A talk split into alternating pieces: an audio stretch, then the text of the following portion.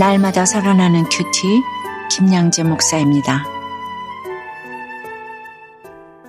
오늘 큐티 말씀은 민수기 26장 35절에서 65절까지입니다. 하나님 아버지, 하나님 나라에 들어가는 새로운 세대가 될 수 있도록 말씀해 주시옵소서 듣겠습니다. 하나님 나라에 들어가려면 첫째, 하나님의 보호하심을 믿어야 합니다.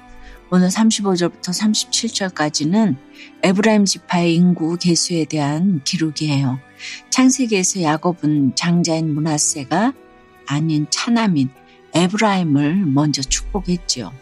어제 본문에서 므낫세 지파는 1차 계수 때보다 그 인구가 2만 명 이상 현저히 증가했어요. 반면 장자의 축복을 받은 그 유명한 에브라임 지파는 1차 개수 때보다 8천 명이 줄었네요. 후에 에브라임 지파는 북이스라엘의 조상이 되지요. 그런데 요셉이 이방 여인과 불신 결혼한 것이 대를 이어 영향을 끼쳐서 북이스라엘도 이방과의 교제가 끊이지 않았어요.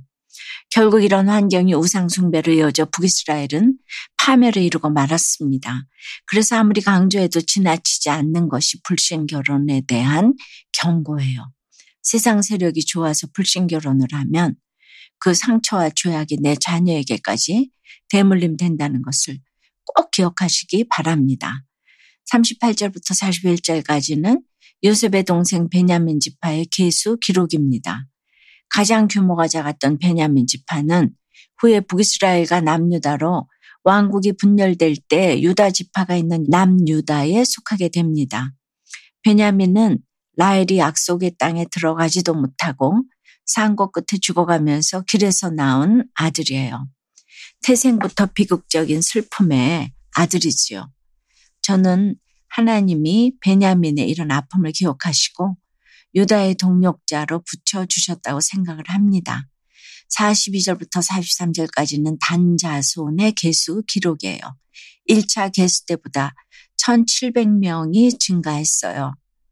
그런데 요한계시록 7장을 보면 열두 지파를 언급할 때 이 단지파가 제외되었습니다. 열심히 예수를 잘 믿은 것 같은데 단지파처럼 천국에서 볼 수 없는 인생이 되면 안 되겠지요. 지금은 몰라요. 내 인생 여정 끝나고 주님 앞에 섰을 때 그때가 가장 중요한 거예요. 44절부터 50절은 아셀과 납달리 지파의 계수 기록이에요. 둘 다 첩의 소생인데 본처 아들이라고 무조건 맞고 첩의소생이라고 무조건 틀린 것은 아니지요. 각각 쓰임받는 모델이 있습니다. 51절에 보니 이스라엘 자손에 계수된 자가 60만 1730명이었더라고 해요. 출애굽 1세대가 다 죽어서 남은 사람이 없을 줄 알았는데 총계를 내보니 1820명만 줄었습니다. 주님이 내 죄를 징계하시면 아무것도 남지 않을 것 같지만 그저 명령하신 대로 말씀을 지키고 걸어가면 손해볼 일이 없어요. 인간의 역사는 흘러가고 쇠퇴하지만 40년 광야 생활 동안 그 어떤 사건에서도 하나님의 역사는 끊어지지 않았습니다. 어떤 상황에서도 끊임없이 우리를 보호하시며 구속사를 이루어 가시는 하나님이세요. 그래서 지나고 보면 내 인생에 잃은 것도 얻은 것도 모두 구원의 역사입니다. 적용해 보세요. 죄로 인해 다 끊어진 것 같았는데 돌이켜보니 하나님 지켜주시고 채워주셨다고 고백하게 된 것이 있다면 무엇입니까? 하나님 나라에 들어가려면 둘째 하나님 허락하신 것에 순종해야 합니다. 52절부터 54절에 여호와께서 모세에게 말씀하여 이르시되 이 명수대로 땅을 나눠주어 기업을 삼게 하라. 수가 많은 자에게는 기업을 많이 줄 것이요. 수가 적은 자에게는 기업을 적게 줄 것이니 그들이 계수된 수대로 각기 기업을 주되라고 하세요. 계수의 목적은 명수대로 기업을 삼게 하는 것입니다. 명수대로. 즉 우리가 준비한 그릇만큼 하나님이 은혜를 채워 주신다는 거예요. 내가 거룩한 만큼 하나님이 채워 주시는 것이기에 차별이 없습니다. 그런데 차별이 없다는 것이 무조건 공동으로 분배한다는 것은 아니지요.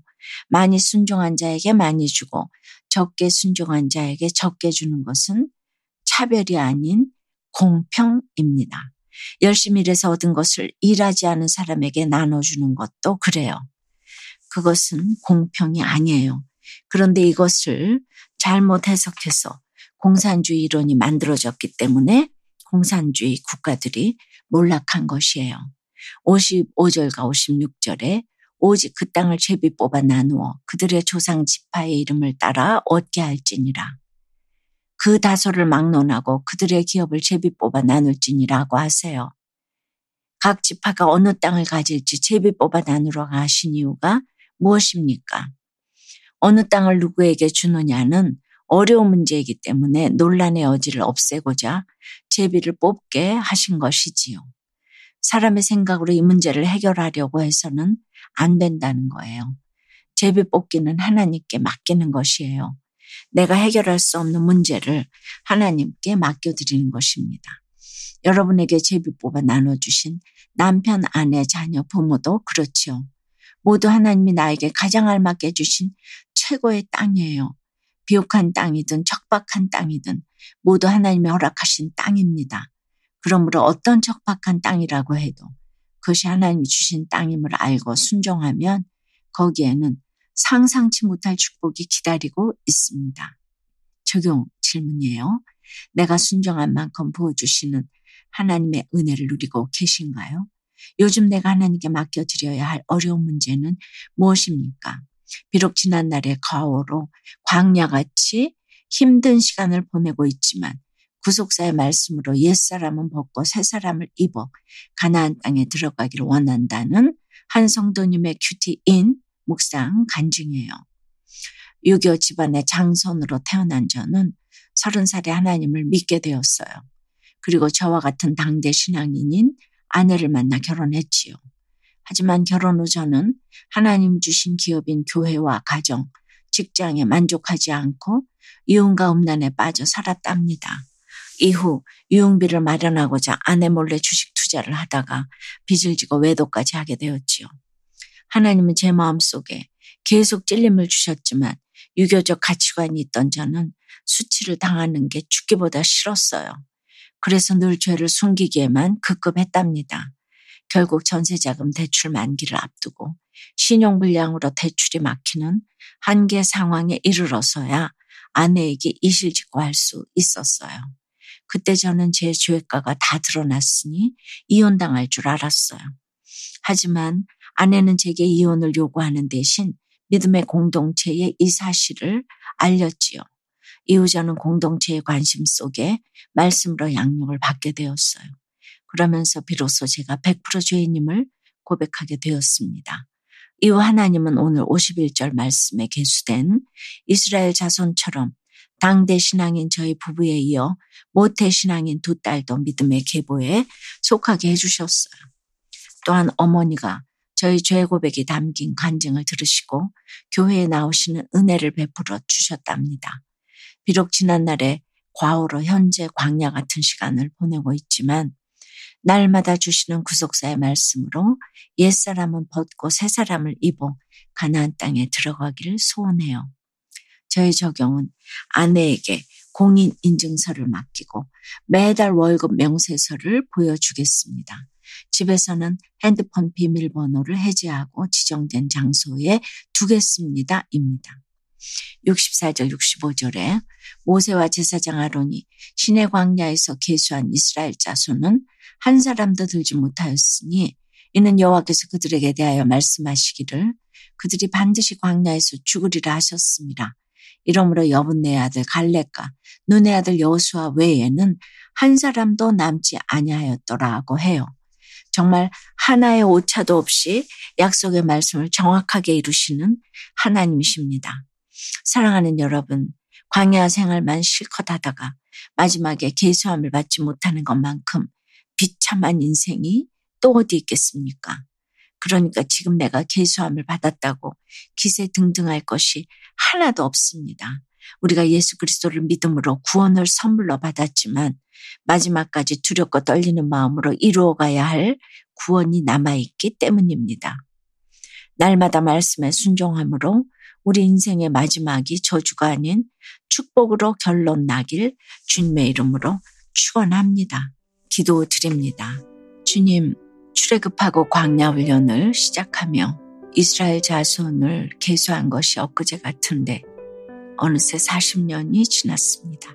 다시 개수해 보니 현저하게 줄어든 지파도 있고 또 성경의 마지막에서 완전히 빠진 지파도 있다는 것을 알게 됩니다. 참으로 두렵고 떨림으로 이루어 가야 할 구원임을 고백합니다. 하나님의 말씀에 순종한 여호수아와 갈렙만 가나안 땅에 들어가는 것을 봅니다. 결국 거룩은 순종으로 이루어가는 것임을 깨달아요. 다 죽고 다 망한 것 같아도 지나고 나서 보면 하나님은 반드시 채워주셨어요. 매겨주신 기업이 비록 척박한 땅으로 보여도 주님의 돌보심을 믿음의 말씀에 끝까지 순종하며 갈 때 그 순종으로 인해 척박한 땅이 다 옥토로 바뀌어 있는 것을 이렇게 보게 됩니다. 그러므로 말씀대로 남았더라 인생이 다 될 수 있도록 주님 항상 말씀 묵상을 하며 하나님의 말씀에 순종하고 가는 저희 되게 도와주시옵소서. 그러나 늘 우리는 오늘 하루 살 때 힘든 것이 참 많이 있어요.